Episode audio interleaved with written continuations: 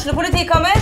Ine Jansen er purk. Er du purk? The motherfucking bitch. Alt jeg vil, er å finne ut hva som skjedde med mannen min. Jon Carew. Er jeg sikta for noe? Iben Akeli. Det er du. Ole So, Lars Berrum og Big Daddy Karsten. Hvem sin side er du på, egentlig? Anette Hoff, Tone Danielsen, Kommer du fra Afrika? Jørnis Josef, Nesten. Kløfta. Trond Espen Seim, Det er synd å si det, men det var feil mann som døde. Purk. Premiere tirsdag på TV2 Play. Godt nytt år, og hjertelig velkommen til eh, årets første backstage. Vi eh, har kommet så langt inn i januar at eh, nå måtte vi bare slå til og få i gang årets første backstage-episode. Så bli med når vi har vært så heldige at vi har fått tak i sjølveste Ellen Andrea Wang, og det er ikke bare bare. Da har vi kommet fram til en ny utgave av OA-podden Backstage. Denne gangen med ja, Indre Østlands mest travle dame, Ellen Andrea Wang. Velkommen. Mm. Takk for det. Jeg måtte prate litt ekstra bredt nå, for du har faktisk Ja. gått hen og flyttet over brua til Hedmarken. Og da Ja, jeg har det. prater vi kanskje nesten enda bredere, men Ja, det er bra. Det er viktig å, å tale bredt. Ja, Det er det. ja. Du, du gjør jo egentlig ikke det. Nei, har, gjør du, ikke det. har du aldri vært i landing, liksom? Altså, jeg har jo både Jeg har jo vokst opp uh, Mine første år var jo i Hunndalen. Ja. Men jeg, jeg merker at jeg, noen ganger så blir jeg jo litt påvirka når jeg kommer tilbake til mine hjemlige trakter, at da skifter jeg om litt. Ja. Mens jeg har det, Jeg tror det er liksom der at mora mi er fra Oslo, og at jeg har blitt litt sånn påvirka der, og at jeg har bodd lenge i Oslo. Men jeg skulle gjerne ønske at jeg hadde klart å beholde enda mer på dialekta. ja. Mm. Men, men, men han, han, han, han, ligger der sånn inn- inni, Noen ganger inni der, ja. så kommer han fram. Når du minst aner det. Plutselig. Ja. Så, men uh, hvorfor ble det Hedmarken? Uh, altså det er fint, det er for all del. altså Fin utsikt. Og, ja. Altså kjærligheten, da. ja, Ja, altså til eh, Ikke nødvendigvis til Hedmarken, men til en uh, mann fra Hedmark. akkurat. Mannen min er fra Brumunddal. Han vil ha mat. Ja, og så Han uh, fikk seg jobb, og så uh, Altså, jeg, jeg reiser jo såpass mye, sånn at jeg kan jo bo litt hvor som helst, egentlig. Men nå ble det jo Hedmarken, da. Ottestad er det vi bor, eh, bor på. Eh, og trives veldig godt. Og det er jo ikke langt til Gjøvik heller, da. Det er jo ikke det. Eh, Heldigvis, for nå sitter du her. Så det er Ja. jo, det er jo kjempe, kjempestas. Mm, Eh. Men du nevnte jo uh, turnélivet. Ja, Det er det du driver med. Du det er det jeg driver med. farter eh, verden rundt eh, og, Mm. og, vær så det. Åssen er dette å, å komme hjem igjen da? Eh, Glir du rett inn i gullrekka og taco, eller er du en rastløs sjel? Um, jeg prøver å, å ha et så normalt liv som mulig, hvis det går an å si det. Så, så jeg, jeg er jo glad i litt sånne rutiner av å komme seg opp om morgenen og eh, lage min egen frokost og drikke kaffe og, og sånt. Så jeg, um, det er jo alltid en sånn overgangsfase. Det er jo når man er ute på tur, at det er, det er på en måte slags Hva skal jeg si? To virkeligheter. Liksom det å være ute og reise, sånn som i går. Så jeg kom hjem fra Færøyene i går. Det har vært og spilt der på en festival som var utrolig vakkert. Jeg har aldri vært der før. Um, og, og liksom bare oppleve å være der, og det var jo liksom sånn Fikk nesten oppleve de fire årstidene med, mens man var der, for det var jo helt sånn vanvittig værskifte. um, og, så, og så komme hjem igjen, og så ja, um, spise kveldsmat og sette seg i sofaen, se på en Netflix-serie uh, og liksom lande litt. Og så, og så er jo på en måte dagen i dag hvor jeg eh, ja, hvor jeg står opp uh, tidlig. Jeg liker å stå opp tidlig om morgenen. Og så eh, kjørte jeg hit, og så skal jeg hente kontrabassen min. Jeg spilte jo på Gjøvik på torsdag. Og så er det alltid sånn logistikk, vet du, så jeg måtte legge igjen kontrabassen på Gjøvik eh, kulturhus. Den skal jeg hente nå etterpå. Og så får jeg kobla det med å besøke grandtante Valborg og ja, foreldre og ja, Ja. litt sånne ting. Ja. Så livet Det er, man prøver jo liksom flikke det til på best mulig måte. Ja. Men åssen uh, greide du det uten kontrabassen på Færøyene? Måtte du låne Jeg måtte låne en bass. Riktig. Ja. Åssen er det? For det er vel litt sånn eh, Det blir, blir meget personlig eiendel instrumentet, da? Ja, det gjør det. Nå visste jeg at det var en veldig bra bass jeg ville få låne. Så da, da gikk det fint. Og vanligvis så reiser jeg med min egen, har en egen reisebass som jeg har med meg. Um, så, så den har jeg jo med overalt. Eh, men det blir stadig mer og mer utfordrende fordi flyselskapet lager nye regler hele tiden som jeg må forholde meg til. Um, og ja, det gjør ting mer kronglete, og jeg må være den første til å stå i den køen med kontrabassen. og ha bestilt og avtalt ting på forhånd med flyselskapet, og krysse fingre for at jeg treffer en vennlig person i skranken klokka seks om morgenen. Akkurat. Ja. For denne, blir, for denne fraktes da som eh, bagasje, holdt jeg på å si? ja, den fraktes som spesialbagasje. Ja, stemmer det. Mm, så jeg sender den. Ja, Akkurat. Så den deler eh, plass med både bikkjer og eh, ja jeg tror det. så- Det gjør det. akkurat. Men eh, åssen har det gått foreløpig? Er den uten skrammer? Reiseskrammer? Ja, stort sett så går det veldig bra. Ja. Har sånn tjukk kasse, vet du. Sånn, mm. eh, den blir tatt godt vare på, stort sett. Ja. Mm. Men nå har vel du reist såpass mye at, eh, at når du kommer til Gardermoen, ser du litt sånn der oppgitt eh, blikk. eh, Uff, nå kommer hun der igjen med, med Altså, de på spesialbagasje, de kjenner jeg jo nå, så det, Ja. det går veldig fint. Det går bra. akkurat. Så der er du kompis. Så Ja. da. Ja. Så, Blir du bedt på julebordet òg, eller? så- Nei, jeg er ikke helt der ennå, men jeg, jeg håper det etter hvert. Ja. Ja. Mm, mm. det er et mål. Ja. Ja, men, men- nå er eh, For før så kunne vi ta dem inn i flyet, kunne vi det? Ja, ehm, altså eh, det ble forandra regler etter 11. september. Ja. Faktisk så er det masse diverse lover og regler og, og sånt. Men jeg husker faktisk den første kontrabassboka, den læreboka jeg kjøpte.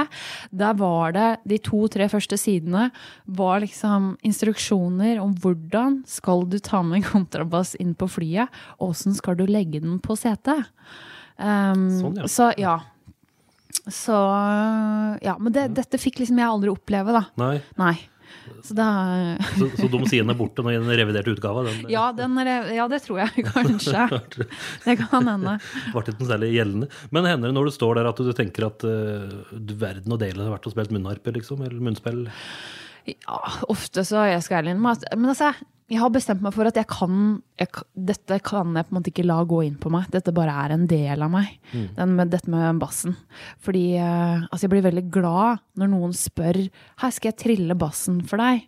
Så eh, da blir jeg veldig glad. Fordi da lar jeg de få trille den. Ja. uh, men det er klart at uh, i møte med eh, med det her at, uh, at det er mer komplisert og mye logistikk. Så klart så, så iblant så kunne det vært deilig å ja, spille et annet instrument. Men da tenker jeg også at uh, da hadde jeg ikke hatt den jobben her heller. Nei, akkurat det. Men er det, når folk da tilbyr deg å, å trille bassen, er det slik at du tar den etter, altså, det skulle bare mangle, sier du, for jeg har tross alt spilt med Sting, liksom. Tar du den? Altså, du liksom, Nei, det gjør jeg ikke, altså. Nei, nei, nei. Nei, det, nei, det tør jeg ikke. Men det er, det er jo ofte sånn Det er jo um, en sånn icebreaker for samtale og å treffe folk. da Man begynner å komme i prat med andre folk. Mm. Det med dette kontrabass og reise med et stort instrument. Så, og det syns jeg egentlig er veldig Det synes jeg er fascinerende og gøy. Fordi at veldig ofte så treffer jeg på folk som har lyst til å fortelle meg vitser om, om eh, instrumenter og, og, og kontrabass og, og sånt. Og jeg tror den beste opplevelsen jeg har Altså, dette skjer ofte. Dette skjer liksom ni av ti ganger. Ofte når jeg er ute med den bassen. Så, så kommer disse vitsene om, eh, ja, om liksom munnspill og, og mindre instrumenter, at jeg ikke skulle ha valgt det i stedet. Men uh, jeg husker en gang jeg skulle på, på Mayas eh, festival i Stavanger. Og så kom jeg, da hadde jeg med meg den hovedkontrabassen. Den er jo gigantisk, da. Den er liksom over to meter høy, den kassa. Og jeg synes jo omtrent ikke bak den når jeg bærer den. Men da var det en eh, familie, altså en far, som sto med hele familien sin, tre, tre små barn og, og kona, og barna liksom sto sånn der, 'Pappa, kan vi ikke dra?' Og, så, og, så, og han bare nei, nei, nei, nei, vent litt, vent litt, for han så at jeg kom, og jeg så at han så at jeg kom. Og nå tenkte jeg, nå, nå er jeg veldig spent på hva som skjer. Så han sto liksom med familien sin og venta til jeg kom dit, og da for bare å liksom spørre om jeg ikke hadde tenkt å spille fløyte i stedet, da. Så da Da fikk jo sitt øyeblikk. Han, det, Han fikk sitt øyeblikk, og jeg lot ham på en måte få det også. Ja, det så da, da gikk jeg Smilte jeg vennlig og ja da. Så jeg, jeg, tror han, jeg, tror han, hadde en fin dag Ja. resten av den dagen. ja, ja, ja. Det er jo koselig å tenke på det, da, Ja. at, at du gjorde, gjorde dagen. Så, men men, men fins det noen bra bassvitser som er morsomme? Som, eh, Um, som ikke er sånne der, eh, gjengangere? Jeg veit ikke om det fins noe bra. Altså, jeg er ikke så veldig god på vitser generelt. Men øhm, Men øh, altså, det er jo altså For så vidt, det er jo et ganske enkelt instrument. Det er jo bare fire strenger, og vi spiller jo bare med en finger av gangen og, og sånt noe, så Ja. Men, øh, men noen bra vitser Altså, jeg, jeg tar imot gjerne. Jeg vil ta imot bra vitser, Ja. hvis vi kan si det sånn. Hvis Bra- du har noen bra bassvitser da, som Bra, ja. ikke Ja, så, så er det bare å sende det Ja. til meg. Sånn at jeg kan få et sånt vitserepertoar. ja, det er bra. Det kunne vært et godt innslag, det, på, Ja. på, på det. Ja. Så, men Trommiser har jo litt sånn der å være musikerens beste venn og, og Ja, sånt noe, da. Ikke ja. sant? Det er, men bassist, bassister har jo på en måte ikke kanskje det Eller på Ja. det, altså det, er jo, altså det er vel kanskje ikke en vits akkurat, men i hvert fall eh, Det er jo et sånn eh, en slags Hva skal jeg si eh, en, en linje som ofte blir sagt, da, men det passer kanskje litt dårlig her med deg. At eh, noen som da i band drag damer, det er bassister.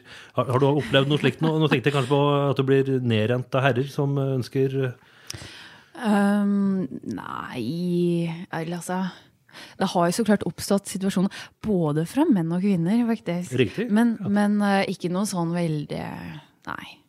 Altså, jeg er sånn eh, jeg er sånn, jeg veit jo ikke når folk flørter engang. Altså nesten på Enda er du gift? Så. selv, selv om jeg er gift, ja. Jeg har vært gift så lenge at jeg Ja. Riktig. Og hva var det som måtte flørte seg til eh, at det ble noe ordnings der, da? Og jeg tror det var, eh, det var han som måtte legge inn noen Ja. sterke aksjer. Men måten altså. du forklarer ganske tydelig for deg, at eh, Ehm, ja, men det er jo ofte sånn ting man ikke sier og ikke gjør, ikke sant, som man skjønner eh, Hvor man begynner å skjønne litt. At det er jo ikke nødvendigvis at ting man Jo, en ting er jo liksom handlinger, og plutselig møter man Kommer man på konsert eller kommer på diverse sammenkomster som man ikke hadde trodd at vedkommende skulle komme på. Um, sånne ting, da. Eh, men det er jo også sånn det, Dette er nå er jeg inne på et sånt interessant eh, felt, liksom et sånt slags spill. sant? Mm. Åssen det er i eh, dette kjærlighetsspillet. ja. Sa jeg med sånn litt sånn dyp, eh, flott stemme. ja, da hadde Ja. du sånn natteradiostemme. Ja, det var litt sånn. Ja, Ja. Så det var, eh, det var veldig Jeg bare merka at jeg hadde lyst til å- høre litt mer om det. Jeg er ingen kjærlighetsekspert, men, men, eh, men altså, jeg traff jo eh, Sigurd, mannen min, da jeg var Vi var eh, Altså, vi ble sammen da jeg var 17. Ja. 17 år. Et par år siden, altså. Ja. Ja, noen år siden. så um, Ja da. Og um, brumunddørning. Og så, og så var det sånn at da Faktisk besteforeldrene våre, de kjente hverandre. Så jeg liker å kalle det sånn arrangert ekteskap. egentlig. Stemmer. Ja. Der ser du. ja. Akkurat så de hadde plukket ut en eh, verdig Nei da, det var eh, Nei da, det, det var det jo ikke da. Det var jo bare tull. Men, eh, men det er litt morsomt. Ja. Så vi er liksom fra litt sånn samme miljø. Ja, Mm. ja stemmer. ja. Men, men når er det du visste at uh, Altså Én ting er på en måte å bli, å bli kjæreste, det er på en Ja. måte en ting, men liksom når man virkelig bestemmer seg for å gifte seg, og Mm. hvordan, Når kom det inn i bildet? Altså, jeg faktisk Jeg ble forlova eh, eh, Altså, mannen min Fride kvelden før jeg skulle på en tre ukers lang turné. Min første sånn lange turné. Og da skulle jeg reise fra Alta til Kristiansand sammenhengende i bil med et annet band. Som han, eh, så det var veldig taktisk, uh, taktisk gjort av han, egentlig. Altså. Stemmer. Det, det syns jeg var eh, Så, så, så, så, du, satt, ja, så du satt Ja. der i tre uker og tenkte på hva i all verden har i viklene mine nå? det var, Jeg fikk i hvert fall god tid til å tenke på, og så hadde plutselig en ring, og, og liksom, men det var, eh, det var, det var fint. Og det, men også, ikke sant, det her med, med det å være på turné, da, og det å, å, å ha kjæreste eller være gift eller sånt, jeg synes det er jo noe liksom fint med det å, å kunne savne hverandre også.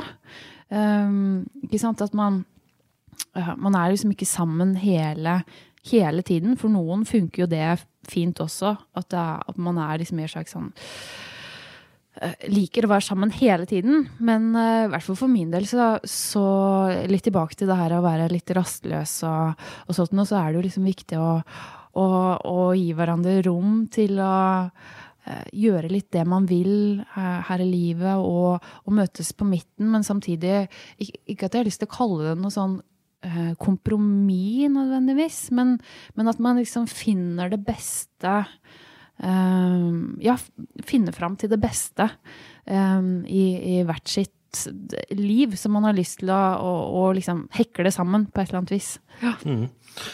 Ja, for altså, livet ditt det består jo av veldig mye rare ting da, for vanlige folk. Det er, ja. det, det er reising her og der, og så er det prosjekt der, og så er det noen plateinnspillinger der, og så må du plutselig dit, og så er du der, og så uh, Men mm. var dette noe som Åssen var det denne verden når dere to møttes? Altså, Dere var jo unge, da, for all del, men at det mm. kunne bli, bli et sånn type liv, da? Jeg, nå liker jeg veldig godt at det er blitt et sånt At vi snakker om sånn kjærlighet og, og, og reising og turnere. Men det er, egentlig, det er, egentlig, veldig fint, for det er jo, liksom, det er jo dette her som er, er, livet. Å få det, til å, eh, få det til å funke, og det å ha det bra. ikke sant? Det er jo det som er uh, det viktigste.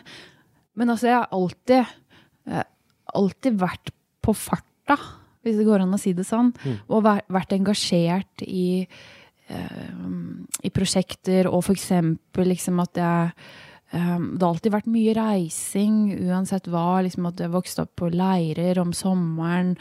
Jeg har truffet mange mange forskjellige typer folk fra ulike miljøer. Jeg har vært med i, i TenSing-kor. Vi dro på turné ikke sant, til Sveits og Tyskland. Altså Min første turné det var jo når jeg faktisk var to år gammel og var med foreldrene mine på Respons TenSing-turné i Sveits.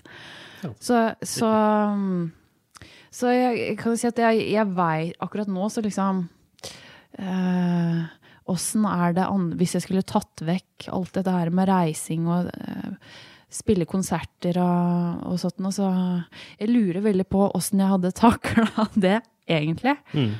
Um, fordi det har på en måte blitt ja, blitt en del av meg. Man kan jo si liksom at det er en slags sånn It's a curse and a blessing, begge deler. sant? Det å, å, å ha, ha det behovet det er jo det. Liksom å, å spille konserter. Altså, det er en rar ting, det vi holder på med. ikke sant? Stå på en scene der hva er det vi driver og utsetter oss selv folk? Og publikum kommer, og f.eks. med, med Girls-konseptet, uh, som er jo et veldig gøy gøy band. Vi har det veldig gøy sammen, oss tre med Roe Itala på vokal og Hanna Paulsberg på saksofon. Um, og det tror jeg liksom her, det å ha et glimt i, i, øyet noen ganger med musikk, at dette her har vært et sånt prosjekt som har vært litt viktig for oss, for det er en slags ventil hvor det er lov til å gjøre liksom useriøse ting i, eh, i et, liksom, et miljø eller en bransje eller hvor ting kan I hvert fall for min egen del kjenner jeg på at, at, det kan bli så seriøst. Mm. Da. Men å prøve um, å ha en slags Eh, holdning til det man holder på med, eller holdning til livet, med å se på en måte en slags ironi i det iblant. Det, det, liker, jeg, det liker jeg godt, fordi sånn skjønner jeg liksom at, at uh, det er da det Da funker det i hvert fall veldig bra for meg. Mm. Å se det komiske i mange situasjoner. Mm. Mm. Det her med kontrabass, for eksempel. Altså, det er utrolig komisk, egentlig gigantisk instrument, men det er jo veldig flott også. Ja. Du, dette har du jo pratet om mange ganger før, men det er jo en så fantastisk historie, dette med åssen det ble deg og kontrabassen. eh, For det var vel et, Mm. rett og slett et realt eh, Det var vel ungdomsopprøret ditt? eh, Ja, Hvis man kan kalle det det, da. Det er liksom sånn Ganske snilt, kanskje? Veldig snilt ungdomsopprør. Ja. Altså Jeg kunne noen ganger ønske at altså, foreldrene mine har vært heldige på hvor snilt ungdomsopprør egentlig har vært. Kanskje det kommer senere. Ja, Et sånt skikkelig ungdom... Altså. Hvis det går an å si at et opprør Jeg vet ikke. Men altså, ja, det var jo at jeg, jeg Det var et eh, et Hensing-kor. Så var vi på turné i, i Praha. Og jeg gikk jo da på musikklinja og spilte fiolin, og så var det rett og slett at jeg, jeg hadde lyst til å improvisere. Jeg hadde lyst til å, å spille mer popmusikk, mer eh, Altså mer av den musikken som jeg hørte på. Og så eh, hadde jeg jo spilt litt elbass, blant annet. Og onkelen min spiller elbas, og, og jeg hadde vært med på, på litt sånne småprosjekter som jeg syntes var veldig gøy. Um, med, med litt sånn jazzpopmusikk. Um, og så da var det rett og slett å dra til en kontrabassbutikk i Praha. Og så fikk vi det innfallet om å bare Hvorfor ikke kjøpe en kontrabass? Jeg var veldig motivert for det, fordi det var også et instrument som ikke så veldig mange andre spilte. Jeg kjente ikke så mange andre som spilte det. Det var kanskje én til på musikklinja. Um, og dermed så var det på en måte ikke noe konkurranse. Jeg kunne ta det i mitt tempo. Eh, Det var ingen å sammenligne seg med. Ikke sant? Og det, det tenker jeg at det er noe litt sånn fint, fint med det.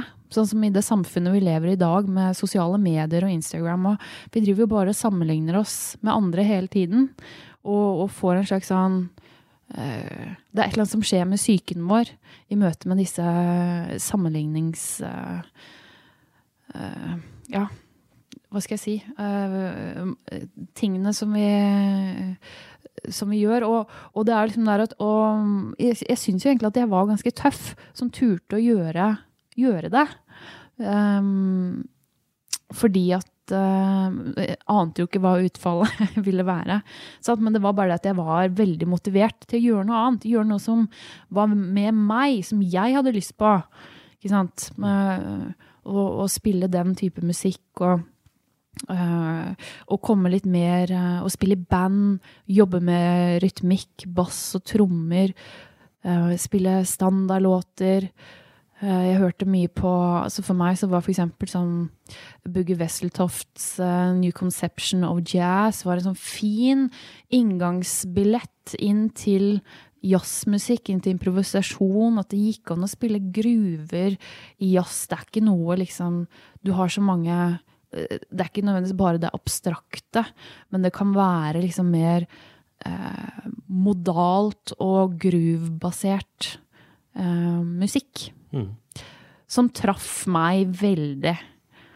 Uh, og det er jo litt sånn jeg holder på i dag. Det liksom det her med å, å, å spille gruver på kontrabass. Det er noe jeg syns er Det er noe jeg aldri blir lei. Det å ta opp instrumentet mitt og, og bare leke og ha det gøy, og, men samtidig um, Det er lett å si at man liksom leker og har det gøy, men samtidig så er det jo liksom et alvor i det, i og med at det er dette her um, som, uh, som er jobben, og, og, som jeg skal formidle, og jeg må kunne det uh, bra nok.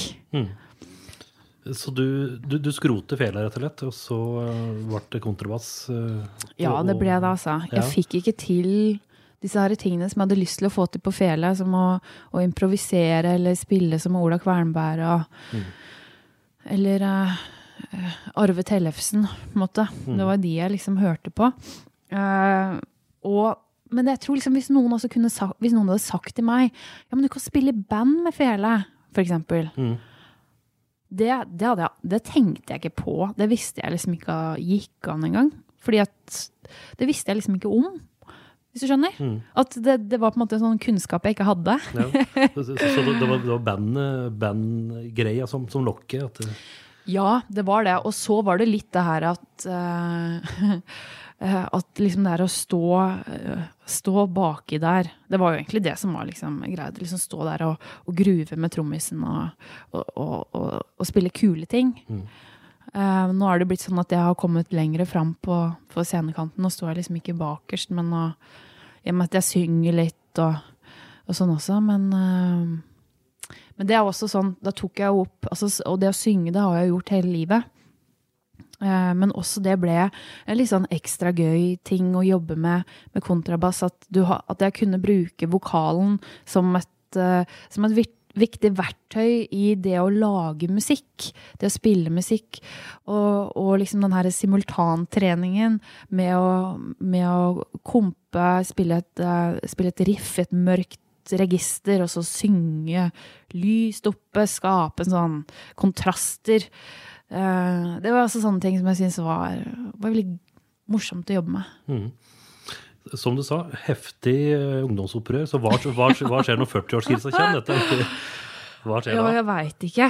Um, uh, det blir spennende å se. Ja, Igjen, jeg tar imot tips til ja. Nei da. Tips til kriser. til kommende kriser. Ja, ja. Så, men uh, for oss som har ført dette her utafra, da, Uh, ifra UKM og til, Ja. eh, til håper eh, plateinnspillingen med far din, Øystein Mang, Mm. så har det jo på en måte sett ut som, for å si det litt sånn på kanten, eh, at eh, ting bare har kommet til deg, og det har vært suksess med med ja, Pixel-bandet, de Mm. egen solokarriere, og så er det Girls, og så plutselig er det med Sting. og Det, det, det ser ut Mm. som det bare har vært en sånn solid opptur non stop i Mm. årevis. Er det så enkelt? Det høres veldig enkelt ut. Ja. Jeg skulle ønske jeg kunne sagt at det er så enkelt Ja. at det er bare å spille. ja. Men jeg tror det har jo på en måte medaljens framside, og så har du baksiden også. Eh, og hvis man skal snakke litt om denne baksiden, så er det jo Alt handler jo om eh, en vilje og eh, et tids Hva man bruker tida si på. Ikke sant? At, at jeg har eh, jeg har, jeg har jobba mye. Jeg har veldig høy arbeidsmoral når det gjelder Og, og jeg er nok en liten eh, ja, kanskje kontrollfrik. Og, og samtidig har eh, Hvis jeg går inn for noe, så gjør jeg det 100 um, Og det tror jeg er litt sånn eh, Kanskje litt sånn arvelig belasta på eh, på det, liksom, og det å være det, ha et slags sånn engasjement for det man eh, holder på med. Og så er det jo liksom det også Noen ganger klare å sperre litt ut av disse her ytre faktorene som spiller inn. Det her med det, er jo, det er veldig Det er jo fantastisk å kunne liksom si at man har en suksess. Men, men samtidig, det er ikke noe jeg kan gå rundt og tenke på. ikke sant? Det er ikke noe Det er jo ikke det som, som driver det jeg holder på med. Eh, fordi hvis det gjør det, da tenker jeg at det er liksom på litt feil premisser.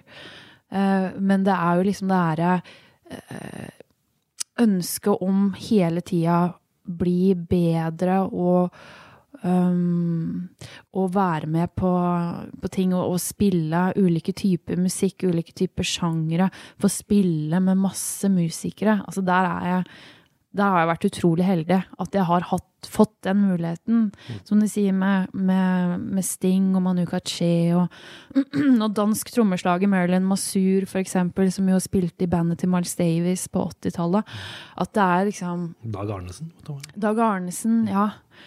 Eh, at jeg får, eh, får lov til det. Eller Jon Balke, som eh, har flytta til Søndre Land. Eh, altså, det er jo helt fantastisk. Samt, samtidig som jo disse også er jo bare mennesker. Ja.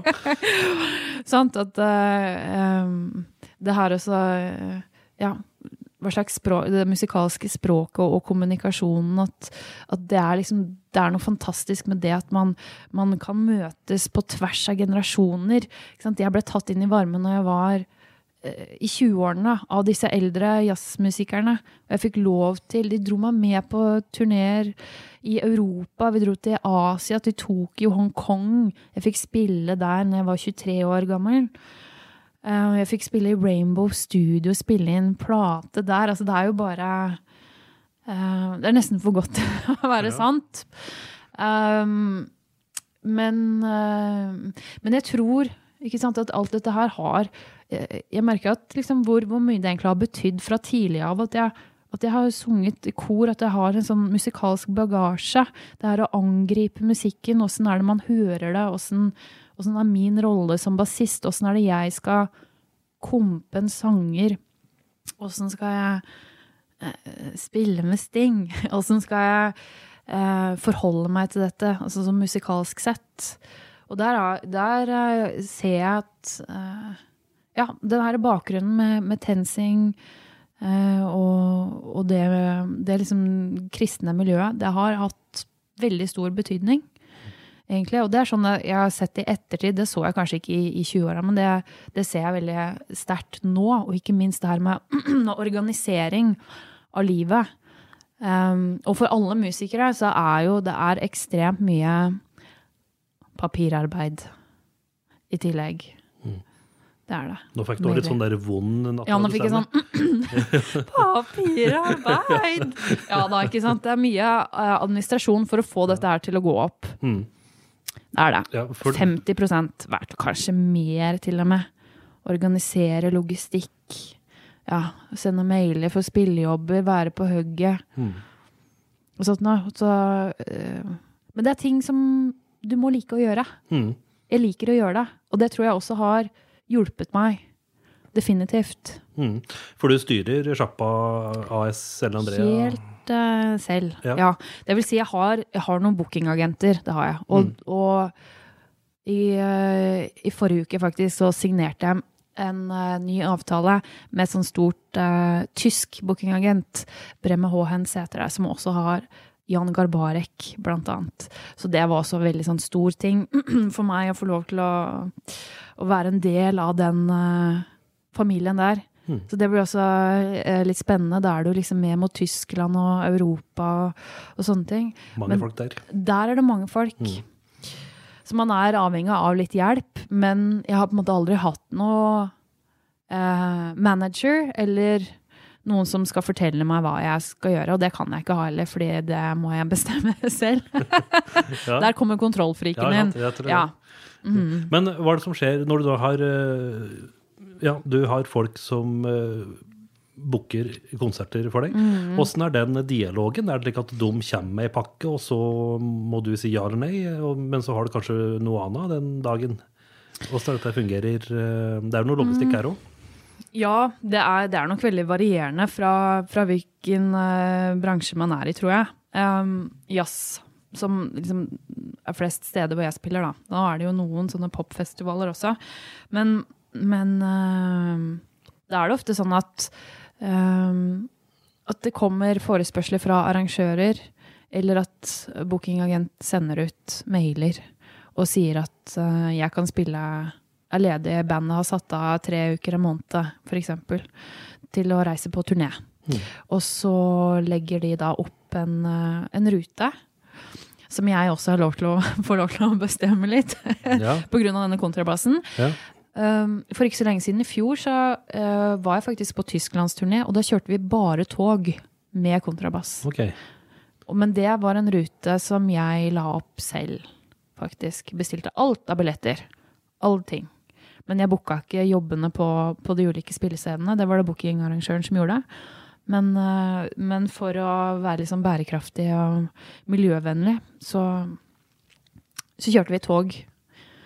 Eh, og det, det funka veldig bra. Overraskende bra. Akkurat. Mm. Så neste gang så blir det rett og slett basstog i Norge rundt. På, Ikke sant? Noen ganger så lurt på om jeg skal starte et sånt uh, politisk parti som er sånn Vi bassister som vil at Og så kan man fylle inn uh, det Ja. man vil, da. Ja, sånn, ja. ja mm. Men der har du annet tog. Men nå har NSB har, uh, Nå har de regler som sier at kontrabass Du får lov til å ha med kontrabass på tog. Og det er eh, vi kontrabassister veldig glad for. ja. Er det, er det fullt i den vogna? Du må kjøpe sykkelbillett. Jeg kjøper to sykkelbilletter, da. Ja, sånn, for ja. å være helt sikker. Akkurat. Ja.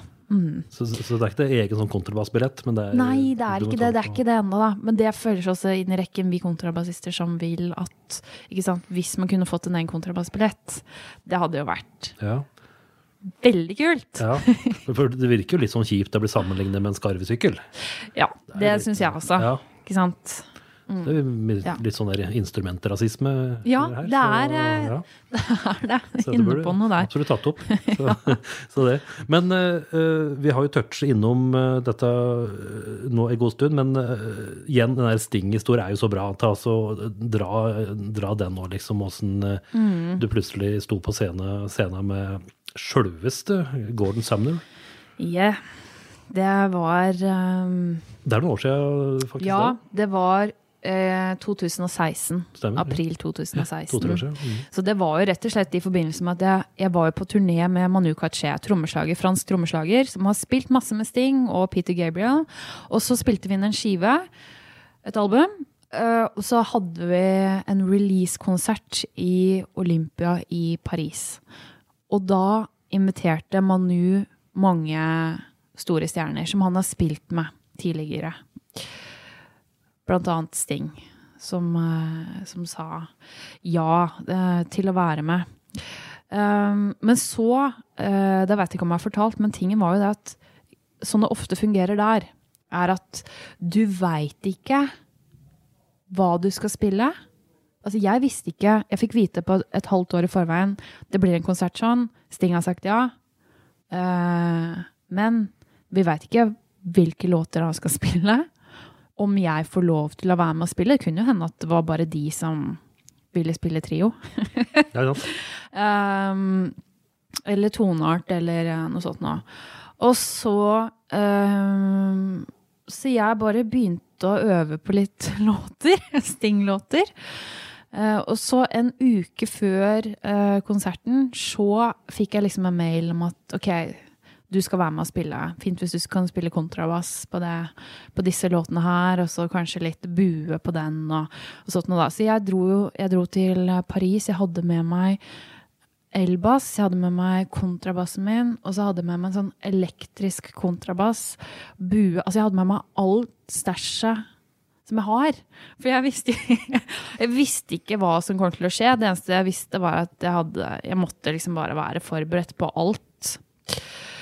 Og så da kom vi til, eh, til Paris, og så var det en sånn mørk kjeller, en sånn trang trapp ned til sånn kjellerlokale, sånn skikkelig kult øvingslokale, som de hadde rigga opp til med liksom full PA-anlegg. og der satt han eh, Dominic Miller, gitaristen til Sting, han skulle også spille noen låter. Eh, Richard Bona skulle egentlig spille bass, en sånn fantastisk jazzbassist. Han var blitt sjuk. Um, sånn at jeg, i tillegg til at altså Det var avtalt at jeg skulle spille med Sting, men alle disse andre artistene som egentlig Richard Bona skulle spille med, så måtte jeg steppe inn som vikar der Oi. og da. Ups. Så det var bare å smile og ha på seg bassen og spille med. Det var faktisk helt fantastisk gøy. For da, ja. Men så i hvert fall kom, driver vi der og øver, og så plutselig så kommer Sting inn med bassen sin. Jeg husker veldig godt. Han hadde liksom Ja, han hadde bassen på ryggen. Han hadde en skikkelig hullete T-skjorte. Eh, og, og så spør han liksom Hva skal vi spille? Uh, Bare sånn. så, ja. Liksom what, what liksom. songs are we gonna play? Ja. Ja. Liksom. Og jeg bare wow, hva skjer nå? Hvilke låter er det vi skal spille? Og så, og så, uh, og så sier liksom han yeah, you know, vi tar liksom den derre uh, Shape of my heart og eh, Feels of gold og Every breath you take. Så da var det bare å plugge i kontrabassen og bare begynne å spille. Og så sto vi der og spilte uh, og, og jamma, og det var, det var Det er helt ubeskrivelig. Det er liksom vanskelig nesten å snakke om åssen det var. Men den, altså, den øvelsen var nesten sånn sterkere opplevelse enn eh, enn det å stå på scenen og spille. Men for det var liksom en sånn kjellerlokale, liksom øvingsrom, og man står der og spiller med en av sine største helter. det, det er et minne jeg kommer til å ha for alltid. Men eh, Sting sjøl, la han eh, bare Loten-bassen ligge i hjørnet, eller? Nei da, han spilte elbass. Ja, stemmer det. Så Ja. du Ja, førte, ja, førte på han? Så jeg spilte Jeg, spilte, jeg dobla han med kontrabass, og så, og så ble vi litt enige om Han kom bort til meg og, og sa litt sånne figurer som jeg kunne spille, som ville blende fint inn med hans bassfigurer. Mm. Var du enig, eller hadde du lyst til å si at det, det tror jeg blir noe fint? Jeg var veldig enig. Altså, han er ekstremt musikalsk, og han er helt, eh, helt fantastisk eh, musiker. Mm. Virkelig. Så nei, det var veldig stort, altså. Å få lov til å spille med han og, og få liksom en prat om det og hvordan lage musikk og ja, hvordan, hvordan tenke musikk. Mm. Ja. Så, men, eh, så du, du fikk litt eh, kontakt eh, med han, rett og slett? Ble litt Kom i prat og Ja da. utveksle litt eh, bass? Gjorde det, vet du. Ja. Gjorde det. Mm. Så det var stor stas. Virkelig. Ja. Ja. Den hadde noen livvakter, da, som passa på hele tiden. Men jeg fikk lov til å Det var greit. Ja, riktig. Ja, akkurat. Var det noe du ble inspirert av? At du, har med deg et følge, du òg? Du... ja. Ai, vet du hva, jeg, jeg kan på en måte skjønne altså det som er eh, fascinerende, som jeg også opplevde meg selv. Jeg ble jo ganske starstruck, naturligvis. Men altså, for, og liksom det å, å observere hvor gærne folk blir på en konsert, altså når han sto der og spilte. Altså, jeg kan skjønne, jeg kan, jeg kan skjønne det. Alle vil ha en bit sant, av, eh, av deg. Og så er det igjen, du er jo bare et, et menneske som også har dine behov uh, i livet, og kan jo liksom ikke please alle. Men eh, Men eh, du har jo drevet nå i mange år, og som vi Ja. har pratet mye på, driver med veldig mye rart, spilt overalt. Eh, Jeg vil tro at du òg har vel hatt dine øyeblikk med veldig ivrige fans. Hvordan, åssen var de første møtene med, eh, med, med publikum som på en måte var så over seg av begeistring at de bare måtte møte deg, prate med deg? og liksom Hvordan er det å, å liksom eh, plutselig være en del av det? Nå kan ikke jeg sammenligne meg selv med Sting overhodet. Eh, og ja, jeg vet ikke, jeg, jeg syns det her med, med å bruke liksom fans, det er litt sånn uh, Altså, jeg veit ikke, jeg syns det er litt sånn vanskelig. Altså, jeg er jo bare jeg er bare en bassist fra Søndre Land, på en måte. Men, men, uh, men jeg husker jo kanskje litt sånn at at folk var interessert i å komme og, og snakke om musikk. Det å liksom At de har hørt på låtene mine plutselig. Eller at for eksempel um, Nylig så spilte jeg en konsert i, i Sverige, Nefertiti, i, i Göteborg, hvor det kom en hel folkehøyskole som hadde hatt prosjektuke. Og så hadde de hadde hatt prosjektuke Ellen Andrea Wang. Så hadde de spilt alle låtene mine. Så de kunne det. Så de satt og sang med på hele konserten. Altså det er noe av det mest rørende jeg har opplevd. Og var helt sånn eh, Nei, det var helt uh, rått, altså. Men uh, altså, jeg er veldig glad i å treffe folk etterpå. Jeg syns det er noe av det fine med med det å spille, reise rundt og spille, er jo nettopp disse, muligheten til å treffe andre mennesker. Både, både folk jeg kjenner og folk jeg ikke kjenner. Ehm, det liker jeg veldig godt. Hva er det som skjer akkurat eh, nå, i disse dager og uh, tida framover? Regner med at uh, timeplanen har du vel fylt opp greit? Ja da, den er Det er sånn i, i jazz og bukker man lang fram i tid. så, så 2019 ser Den er spikra klar, den, altså. Eh, Men nå reiser jeg faktisk til Svalbard, er neste nå, på, om noen dager. Noe som heter Polarias, en festival der. Med, det er med girls, og det blir mange spillejobber med girls fremover. Jeg tror vi telte i, i går når vi var sammen, så det er 30 konserter frem til sommeren. Det er jo ganske mye, egentlig. Det er ganske mye. Ja. Kanskje litt for mye? I hvert fall ja. fra et band som egentlig ikke skulle være et band. Ja, det var det, ikke sant? Det er, det, det er dette her vi begynner å slite litt med nå. Ja. At vi Det ble litt for seriøst, liksom? Ja, eller ble litt sånn eh, Det, det er luksus. Vi kan kalle det et luksusproblem. Ja, det må du gjøre. Ja. Mm. Faktisk. Det, å det å plutselig begynne å si nei til ting og, og sånt, nå er jo Det er virkelig et luksusproblem, altså. Ja. Det er det, og da skjønner man jo hvor privilegert man er. Eh, ja, for eh, Girls det, det, ja, for det skulle bare være et litt sånn overskudds... Et sideprosjekt, eh, ja. Det er jo på en måte det også, men dette halvåret her så blir det ikke et sideprosjekt. Da blir det et litt sånn hovedprosjekt. Mm. Det gjør det. Fordi det var mange som hadde lyst til å ha oss på Til å komme på besøk og spille konserter. Og det er jo vanskelig å si nei. Så da ble det mange, Det det, ja. mange jobber. Da. Men vi skulle gjøre veldig mye gøy. Det er liksom Svalbard. Altså det, det er jo fantastisk. Og, og, og liksom her eh, at musikken bringer deg til så mange steder som du ikke har vært før. Eksempel sånn med Færøyene i, i går, og, og Svalbard, og vi skal til um, Spille på Berlin filmfestival, blant annet. Eh, Vi skal til Normandie i, i Frankrike. Og, ja, og litt sånne eksotiske steder. Så, så det er jo litt eh, Det er jo ekstra gøy. Det er når man får oppleve disse stedene, og kanskje være der en dag ekstra også. Så for eh, bare skyte inn for noen som noterer at eh, all fartinga di, det er ikke noe med at du vil vekk fra Ottestad, men det er for at du har en jobb faktisk å gjøre. Ja, ja. så det er, eh, du, du trives på andre sida. vil, eh, Vi får få med deg da, for Ja da. eventuelt eh, Ja. hedmarkslyttere. At, Ja, ja, det er viktig.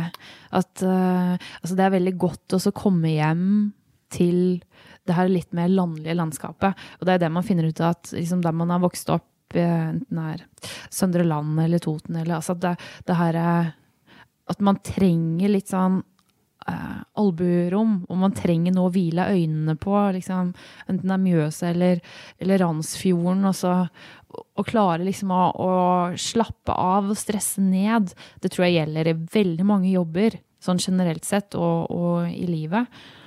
Eh, for å liksom klare å, å holde ut den her avkoblingen. Um, den er veldig viktig. Mm. Den er, ja, vil jeg si. Så, så det da å flytte til eh, det Ottestad, og liksom plutselig da kunne leve ut en liten sånn drøm å ha, ha studio, eh, som vi har et sånt eget anneks der, hvor man kan hvor jeg inviterer bandet mitt til å øve, eksempel. Ha plass til alle kontrabassene. Eh, det er rett ved liksom Atle brenneri og sånt noe som man har. Ja. Eh, mange muligheter. Så jeg trives jo veldig, veldig godt med det. Altså den, eh, den kombinasjonen som jeg prøver. Det er hele tida å skape en sånn balanse. Balanse i livet. Mm. Høres ut som en god plan. Det kan du godt tips til andre òg. Få Ja. et hus med anneks med kontrabasser. Da, du, Da får du en balanse. God, god balanse. Eh, Ellen Andrea Wang, takk for at du tok turen innom eh, OA-studio. Veldig hyggelig å være her.